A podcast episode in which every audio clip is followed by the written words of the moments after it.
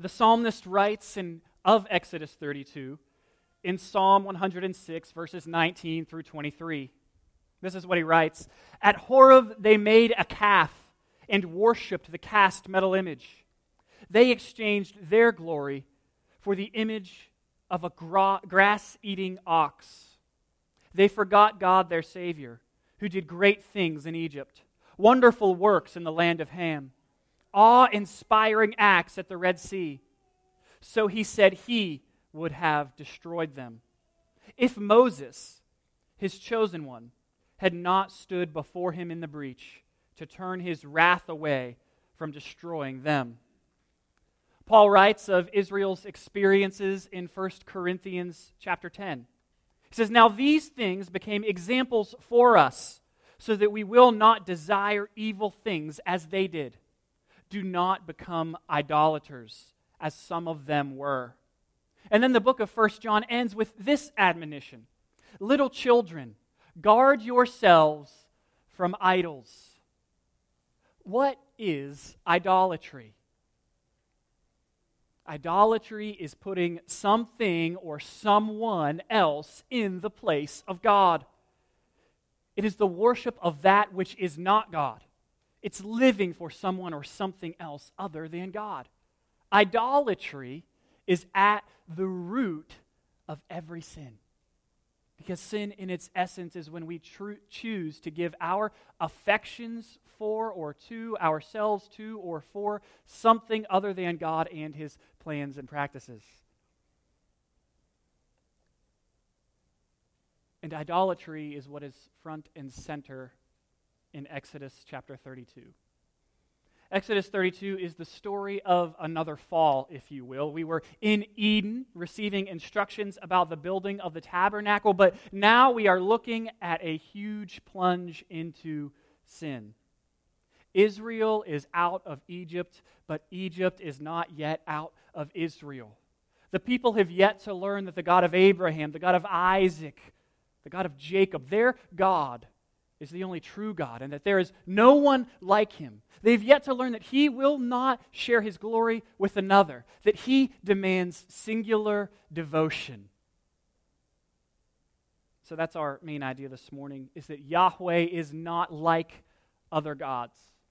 We're going to approach the text in two parts. We're going to talk about the people and Aaron and then the Lord and Moses. Let's pray together and then we'll get started. Dear Heavenly Father, we thank you for the privilege of allowing us to gather together as your people on another Sunday morning. We thank you that we get to together celebrate the life, death, burial, and resurrection of your Son, Jesus Christ, and that we get to do so in community together.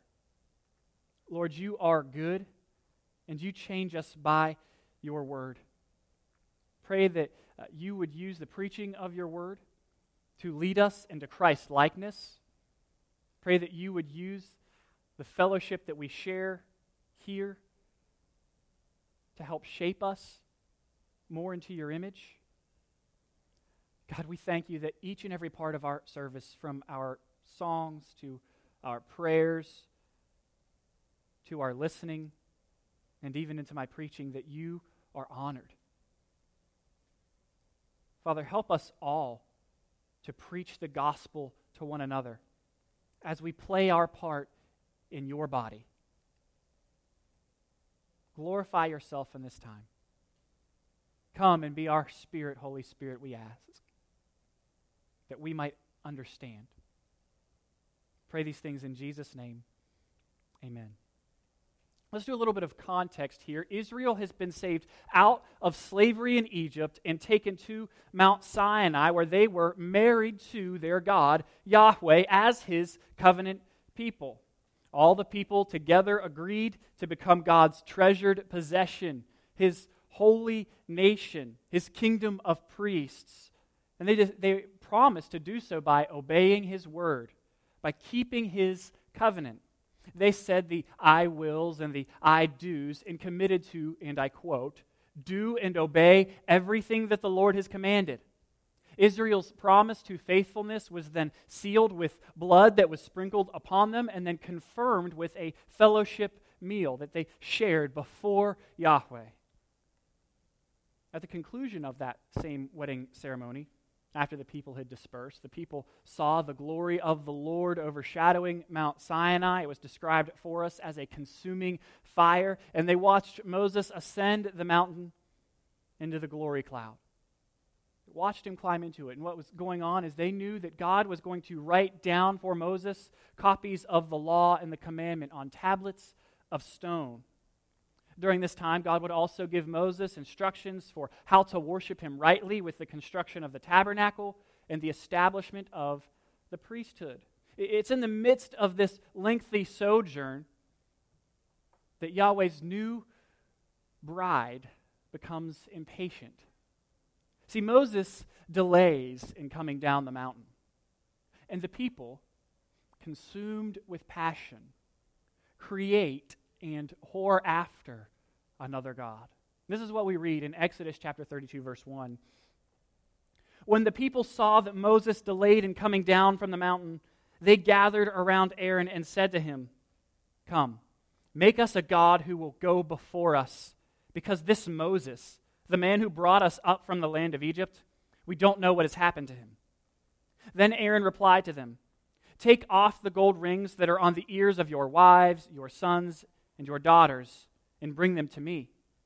So all the people took off the gold rings that were on their ears and brought them to Aaron. He took the gold from their hands, fashioned it with an engraving tool, and made it into an image of a calf. Then he said, Israel, this is your God who brought you up from the land of Egypt. When Aaron saw this, he built an altar before it. Then he made an announcement There will be a festival tomorrow to the Lord. Early the next morning they arose, offered burnt offerings, and presented fellowship offerings. The people sat down to eat and to drink, and then got up to play. Uh, that last word, play, there, it's not like we're going to play softball. It has sexual overtones uh, and relates to kind of the, the pagan practices of fertility. And so uh, many commentators described this scene as uh, there's all kinds of craziness going on, all right? And that's where we're going to leave it.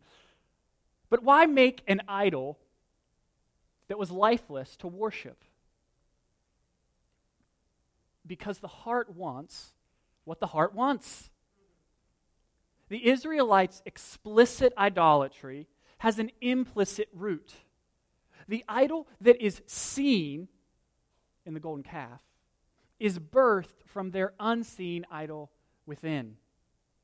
Ultimately, the people are after connection and control. Their, their want for connection with God is actually a, a good thing. It's a good desire, but they've managed to twist it and to pervert it so that it becomes a sinful one.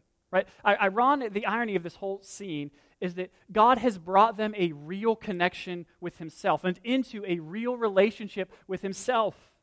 He is, as they are breaking His covenant, telling Moses how they can, how He's going to live among the people, how they can worship Him with the building of his altar and his palace, how they can enter his courts with praise. The tabernacle is going to be the concrete point of contact between the people and God. It will be how they connect. So we said last week, it'll be a piece of heaven on earth. God really will be present in the tabernacle. That's what he's getting ready to do, to connect them even more intimately with himself. But the people are impatient. And so they try to make their own way to God, try to forge their own connection. They try to connect with their Creator on the basis of what they want to believe is true about Him. Right? What, what Israel does here is despicable. They, they, basically commit adultery on the honeymoon, right? They've just done this wedding ceremony in Exodus chapter 24. Moses just went up on the mountain. It's been maybe 30 ish, 40 days, maybe a delayed honeymoon. And now they're going after another. They're giving their affections to another. They are representing Yahweh with an idol, which is in direct violation of the second commandment if you're keeping score.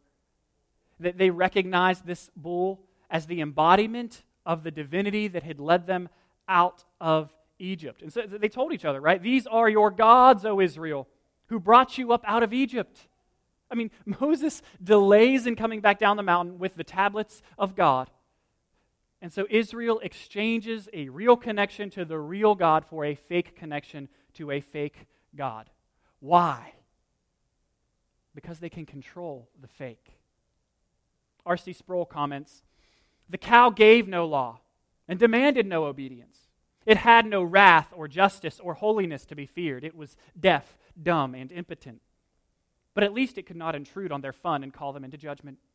This was a religion designed by men, practiced by men, and ultimately useless for men. The Israelites said they were doing something for God, but it was really for them.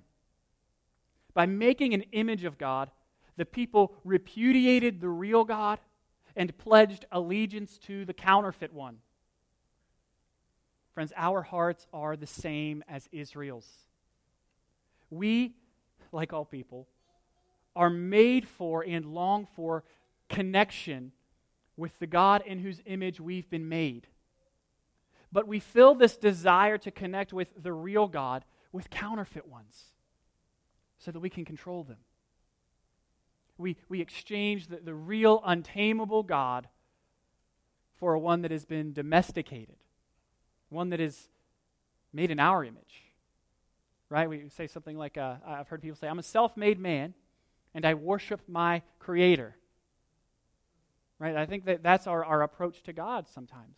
That our God actually looks a whole lot like us, that He could never contradict us.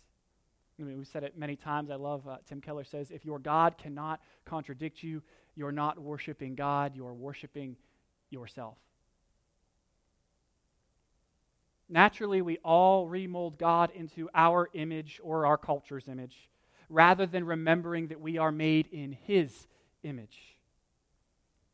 How do you try to control God by remaking Him after yourself?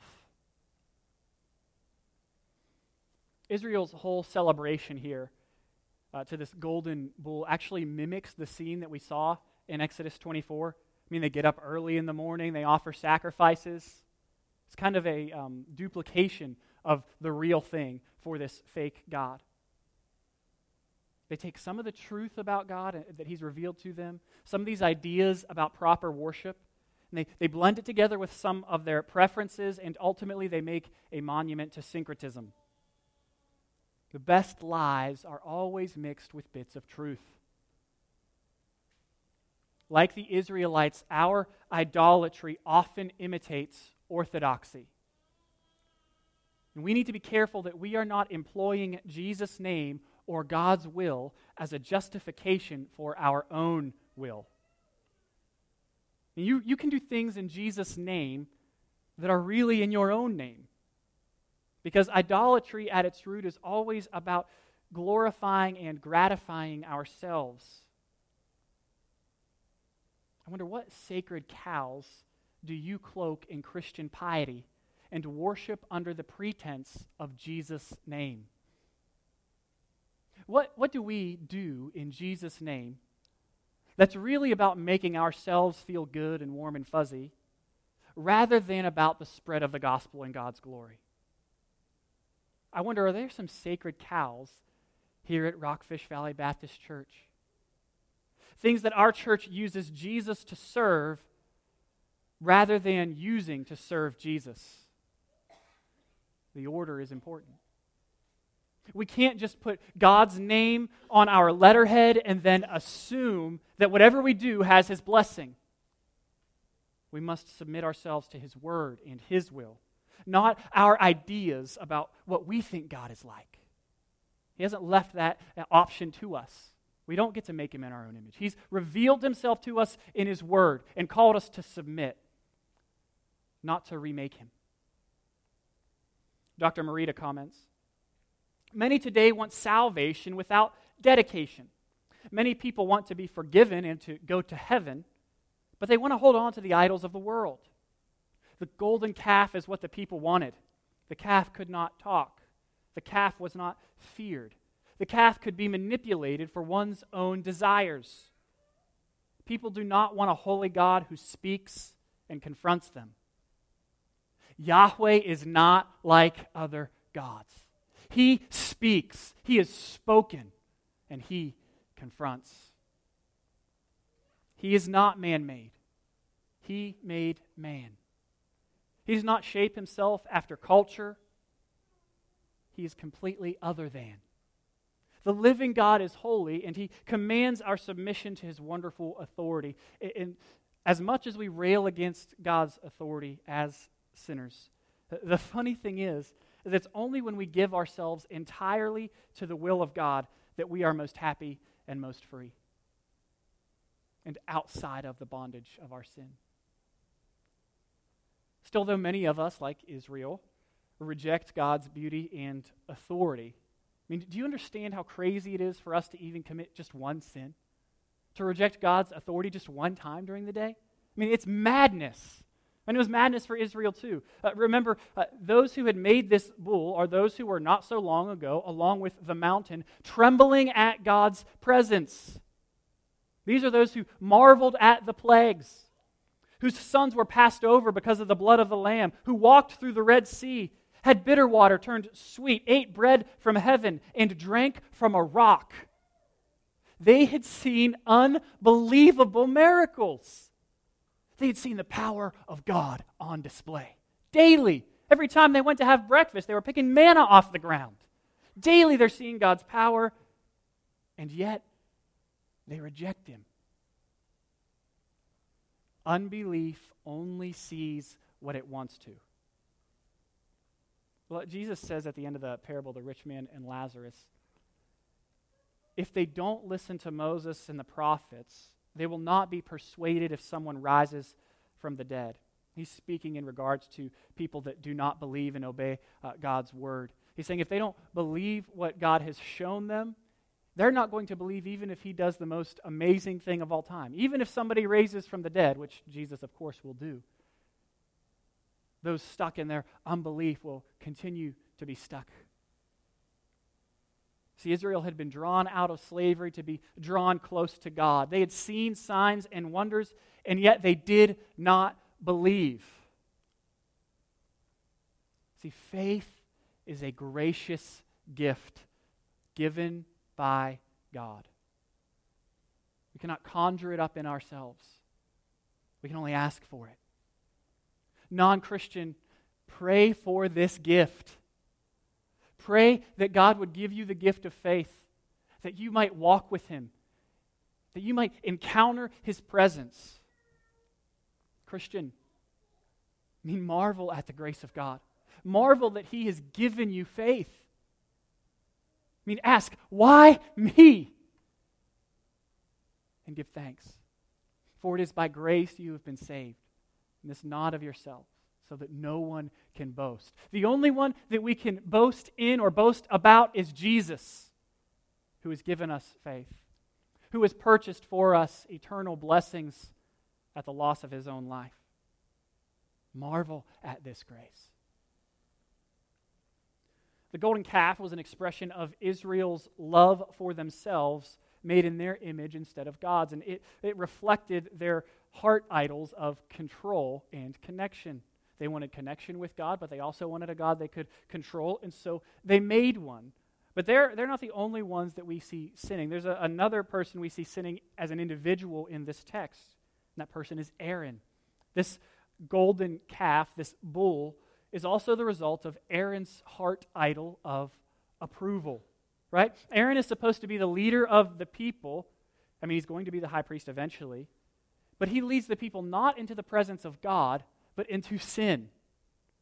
Right? They, they all come around him. They're like, hey, Moses isn't back yet. Uh, let's make this idol. And he's like, that's a great idea. Let's do it. I mean, that's it's like peer pressured. He wants to be liked, he wants their approval. And so he gathers the material for and fashions this monstrosity. Friends, learn from Aaron. I think, I think just naturally we all long for the approval of others. We want to be liked. But we must remember, as Christians, that we have the ultimate approval of the only one who matters.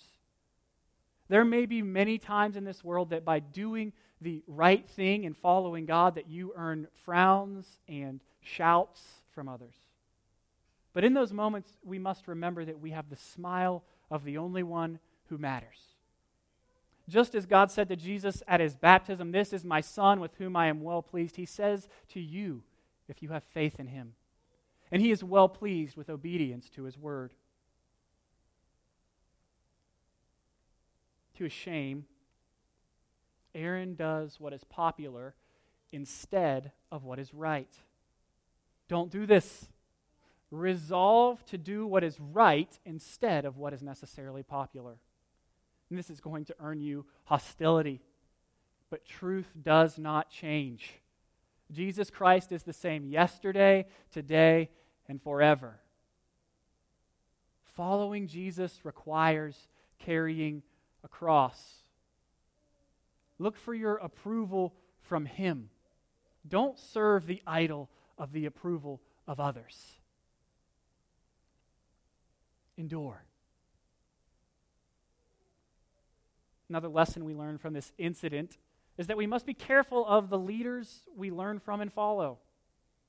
I think our culture is ripe with false teachers and counterfeit gospels that kind of crouch outside of our doors, waiting to devour us. And they're not hard to find. They appear on your TV or greet you with smiles as you enter the bookstore. Guard yourself against false teaching and poor leadership. I think the best way to do this is by studying your Bible and learning from good teachers. Because the better you know the gospel, the better it is to identify the fake right? Same thing that counterfeiters do, uh, like with money. Not that I know about such things, but I think, I think that you, you try to get the same ink, you try to uh, image all the same stuff if you're doing a dollar bill or a hundred dollar bill. You try to make it look exactly alike. And, and the way uh, that you get your idea about how your counterfeit is supposed to look is by looking at the real thing. And so, if you're familiar with money, like in a really good way, and you have a counterfeit bill and a real one before you, and you know where like all the fancy holograms are and stuff, you're going to be able to identify the fake. We can identify false gospels by being familiar with the real gospel. Right? Same way that, uh, what are the people called that do paintings? I, I can't remember. Not artists, but somebody that identifies a false one from a real one. But if you have two, um, a falsified painting and a real one next to each other, somebody that authenticates the reality of those paintings, though I can't tell the difference between the two with the naked eye, knows what the real thing is supposed to look like in such a way that they can say, this is the real one, this is the fake one. Know the gospel so that you're not taken captive by counterfeit ones or cowardly leaders. Aaron fails miserably as a leader here, and he also fails to take responsibility and to repent. He, he blame shifts, which is a classic human move, right? Look at verse 21. Then Moses asked Aaron, What did these people do to you that you have led them into such a grave sin?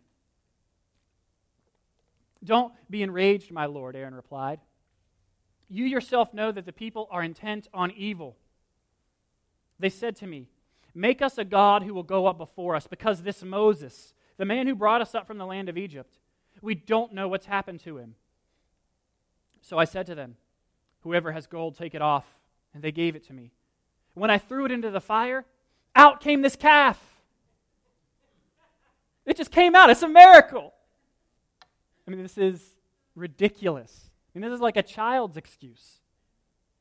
Aaron knows that he has fashioned the bull, and it didn't just leap out of the fire but still he attempts to conceal his sin rather than confess it. This is instructive for us. We want to confess our sin rather than concealing it. Love, Proverbs 28 13 says this The one who conceals his sins will not prosper, but whoever confesses and renounces them will find mercy. When you sin, confess it repent and find mercy. Also, note that Adam, the tabernacle priest, future tabernacle priest, and he, he does what Adam, the first garden priest, did, right? He immediately shifted the blame. Uh, sin happens in Eden, and God says to Adam, Hey, what's up? What, what, what's going on? And Adam says, This woman you gave me, you know, she's a hot mess and she just ruined everything. The woman says, Well, it's really the snake's fault. And just blame shifting is continued forever and ever. Amen. Right? That's what Aaron is doing here. Say, Aaron, what did you do? How have you led the people into sin? And Aaron's like, well, really, it's their fault. And I just put the gold in, calf just kind of came out. It was out of my hands, really. It's, it's miraculous. Essentially, it's like, why are you so mad, bro? They are brothers. Instead of confessing sin, I think people, that's you and, and me and us, I think we prefer to make excuses for it. So let me exhort you don't make lame excuses. The devil made me do it. Take responsibility. Confess and repent of your sin. Now, some of you might have noticed that, noticed that Moses is a little angry here, but he's rightfully angry. Moses' anger at Aaron and the people in this situation reflects God's own anger. Look at verse 7 the Lord spoke to Moses Go down at once, for your people love that. it's like when I get mad at my kids, like, uh, you know, Chelsea, your son. the Lord spoke to Moses Go down at once, for your people you brought up from the land of Egypt have acted corruptly. They have quickly turned from the way I commanded them. They have made for themselves an image of a calf. They have bowed down to it sacrificed to it, and said, Israel, this is your God, who brought you up from the land of Egypt. The Lord also said to Moses, I have seen this people, and they are indeed a stiff necked people. All that means, the stiff necked people thing, is that they refuse to bow their heads to God and worship. Like you would put a yoke over an animal and you would drive it whichever way you wanted. And it if it didn't go the way you wanted or it was rebellious, it had a stiff neck. Anyhow, they're a stiff necked people. They're rebellious. Verse 10 now leave me alone so that my anger can burn against them and I can destroy them. Then I will make you into a great nation. I got to tell y'all, if I'm Moses at this point, I'm like, that sounds awesome, right? Like, let's get rid of these fools. Me and you will start over. You're awesome. I'm all right. Let's, let's get going. This isn't how Moses plays it out, though. And it's because because he's better than me, and because he's more concerned about God's glory and God's reputation than his own. And so he'll pray. God could have wiped out all of the people with the blink of an eye or the flick of his finger. But instead, he tells Moses his intent as a rhetorical way of saying to Moses, Here is what I will do unless you intervene. You understand what I'm saying? Like, God could have, if he really wanted, if that was his intent to just carry that out, he would have just been, they're gone. But instead, he's inviting Moses to intercede for the people. Douglas Stuart comments For God to announce to a prophet, Moses being the paradigm for all future prophets, his intention to do something is an invitation to intercession. I think a great example of this is the book of Jonah. Jonah is to go and pronounce judgment on Nineveh, but he doesn't want to go. After a unfortunate series of events, he's eventually compelled to go, and he, he still doesn't want to, but he preaches this message. Was it 40 days and Nineveh will be destroyed? Something like that. But the reason he doesn't want to go is because he knows this is an invitation to repentance for the people of Nineveh. And he doesn't like Nineveh. He wants God to destroy the people there. But if you're familiar with the story, you know that he goes and preaches, and the people of Nineveh repent, and God doesn't destroy the city. Likewise, God is inviting Moses to intercede for the people. It's an opportunity for um, Moses to, to stand in the breach, as the psalm puts it, and save the people from destruction. Uh, but by way of comparison, consider the way a, a frustrated parent might try to compel a child to pick up their toys. Go ahead. Leave your toys on the floor, the parent might say. It's okay. I'll clean them up for you just as soon as I get the trash can. Is the parent serious? Will the toys be thrown away? Yes. But no child is going to wait to find out, which is exactly the point.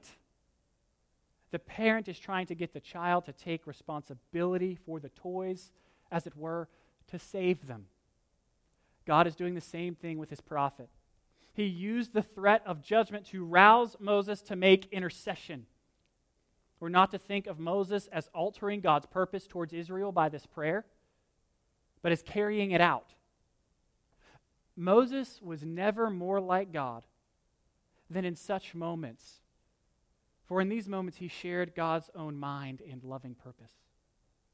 You see, God is brilliant.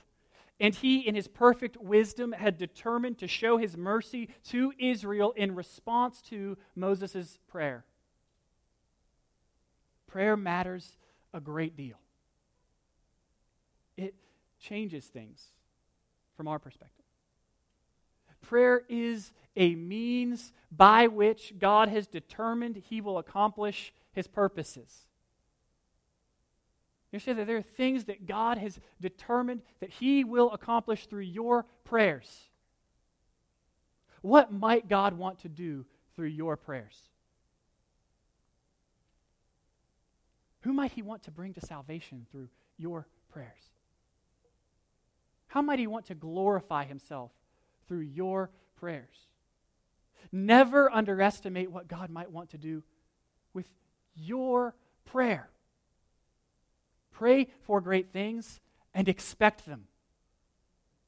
This is exactly what Moses does. He appeals to God's power, God's reputation, and God's promise. Look at verse 11. But Moses interceded with the Lord his God. Lord, why does your anger burn against your people? You brought out of the land of Egypt with your great power and a strong hand. Why should the Egyptians say he brought them out with an evil intent to kill them in the mountains and wipe them off of the face of the earth? Turn from your great anger and relent concerning this disaster plan for your people. Remember your servants Abraham, Isaac, and Israel.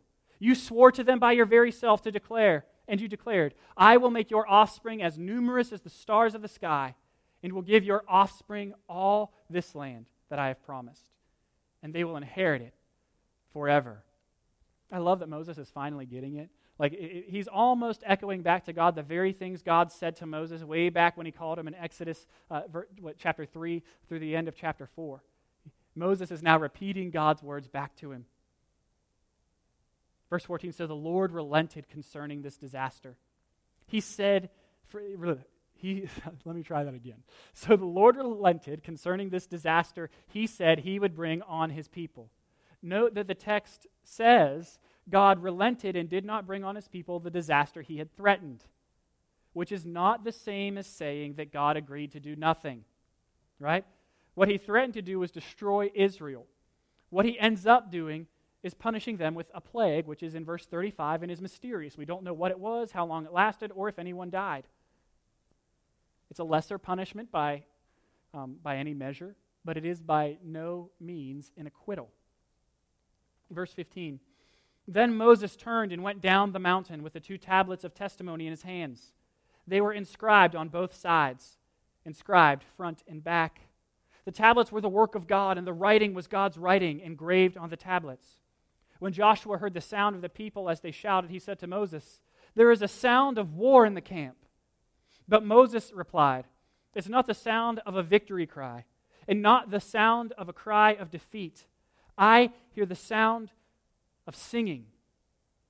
As he approached the camp and saw the calf and the dancing, Moses became enraged and threw the tablets out of his hands, smashing them at the base of the mountain. Mo- Moses' action here is not sinful. The Bible never calls it sinful. Moses' anger reflects the Lord's own anger, and his destroying of the tablets is a, a picture of what Israel has done to the covenant that was inscribed on them, right? They have broken relationship with God. They deserve to be destroyed. If you remember uh, back in chapter 24, the blood is on them, and, and they're going to die if they don't keep the covenant. But God is gracious. They're not going to be destroyed, but judgment is going to be meted out, as seen by what Moses does in the next verse, verse 20. Then Moses took the calf they'd made, burned it up, and ground it to powder. He scattered the powder over the surface of the water and forced the Israelites to drink the water. And so Moses makes the people drink the original Goldschlager, right? So, so most of us are Baptists, and maybe I'll explain that to you later if you don't get it. Uh, it's, it's protein powder. He's mixing it up with the water. They've got to drink it. What is he doing here? Well, he's completely decimating this idol so that they can't remake it, for one thing. But secondarily, by forcing the people to drink this water, will ultimately show them what the bull is as it passes through their system. Moses isn't done, though. Verse 25. Moses saw that the people were out of control, for Aaron had let them get out of control, resulting in weakness before their enemies. And Moses stood at the camp's entrance and said, Whoever is for the Lord, come to me. And all the Levites gathered around him. He told them, This is what the Lord, the God of Israel, says Every man fasten his sword to his side, go back and forth through the camp from entrance to entrance, and each of you kill his brother, his friend, and his neighbor.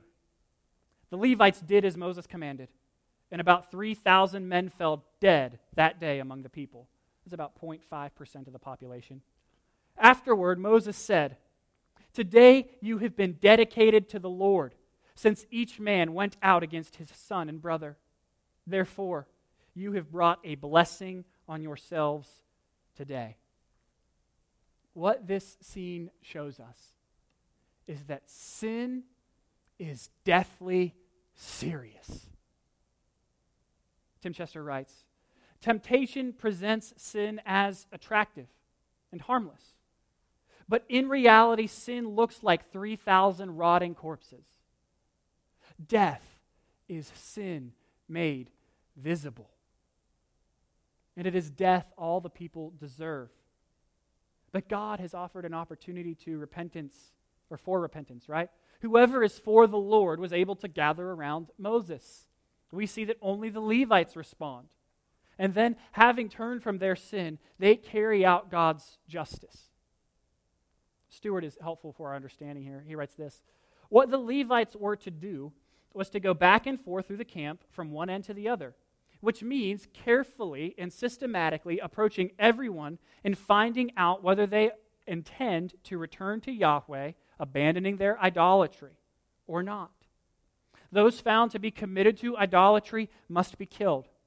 Those sorry for being caught up in it, but now actively repenting, must be spared. Ryken agrees, saying, When God told them to kill their brothers and neighbors, the point was not that each man had to kill his closest friends, but that whoever was guilty had to be punished. One of the first things this text teaches us is that God's claim on us is stronger even than the claims of family and friends. This truth is reiterated by Jesus in, the wor- in his own words in Matthew 10, he says this Anyone who loves his father or mother more than me is not worthy of me. Anyone who loves his son or daughter more than me is not worthy of me. And anyone who does not take up his cross and follow me is not worthy of me. This is not your like coffee mug Christmas card Bible verse, right? It, this doesn't mean that we should hate people in our families, but it does mean that whether they are believers or not, our love for them must submit to our higher love for God. I wonder, how do the loves of your life line up? Where does your ultimate loyalty lie? The point here is that God must be the one who has our hearts, the one who gives our lives meaning and brings our souls satisfaction. Our love for God and His kingdom must take precedence over every other human relationship. Christ followers must be willing to deny their will and embrace God's.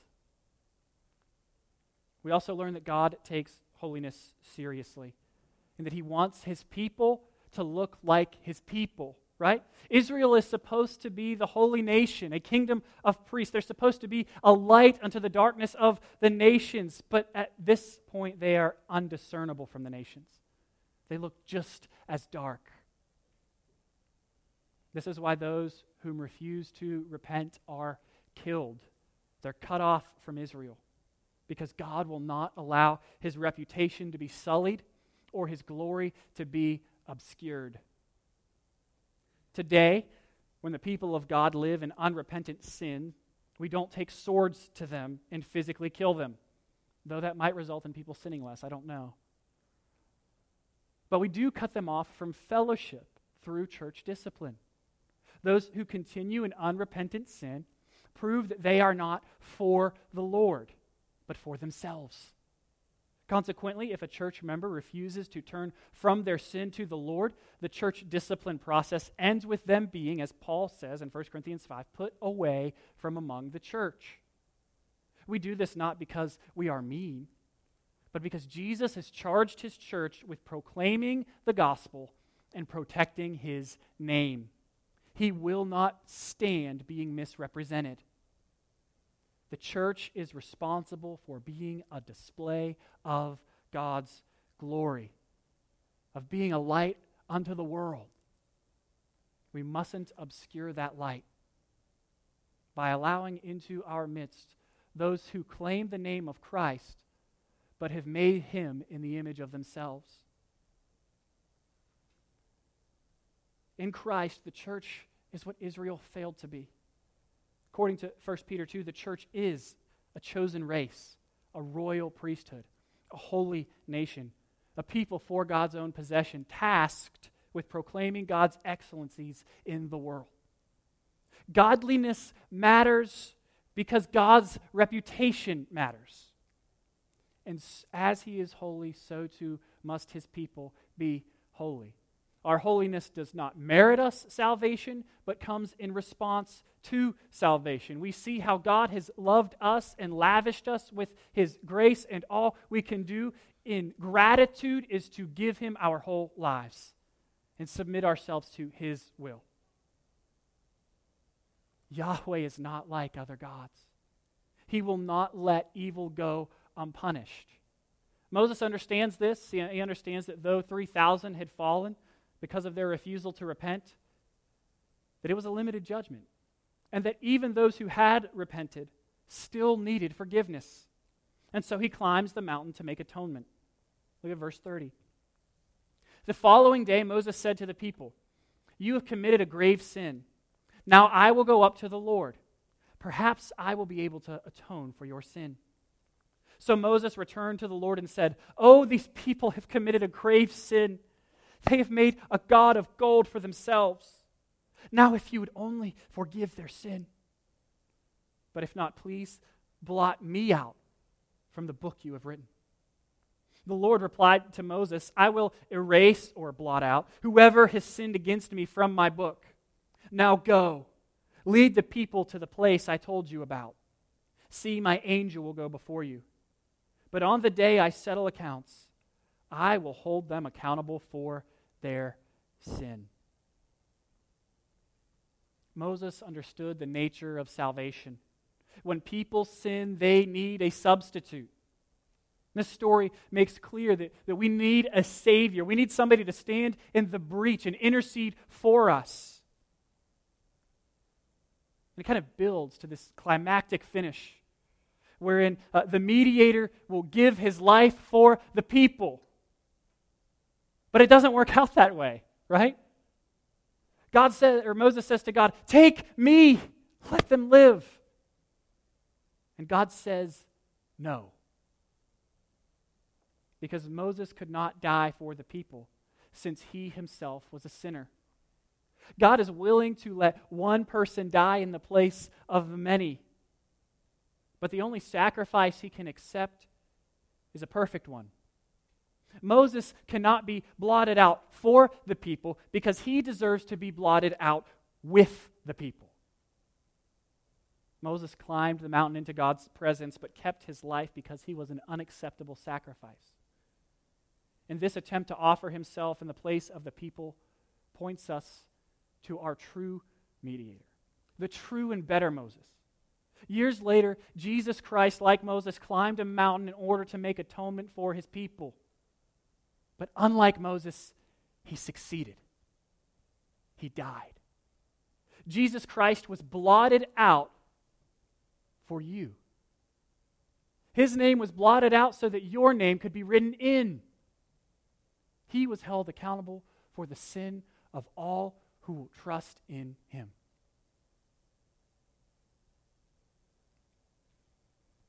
Unlike the powerless idol that Moses decimated never to return again. Jesus could not be destroyed. Jesus had real power.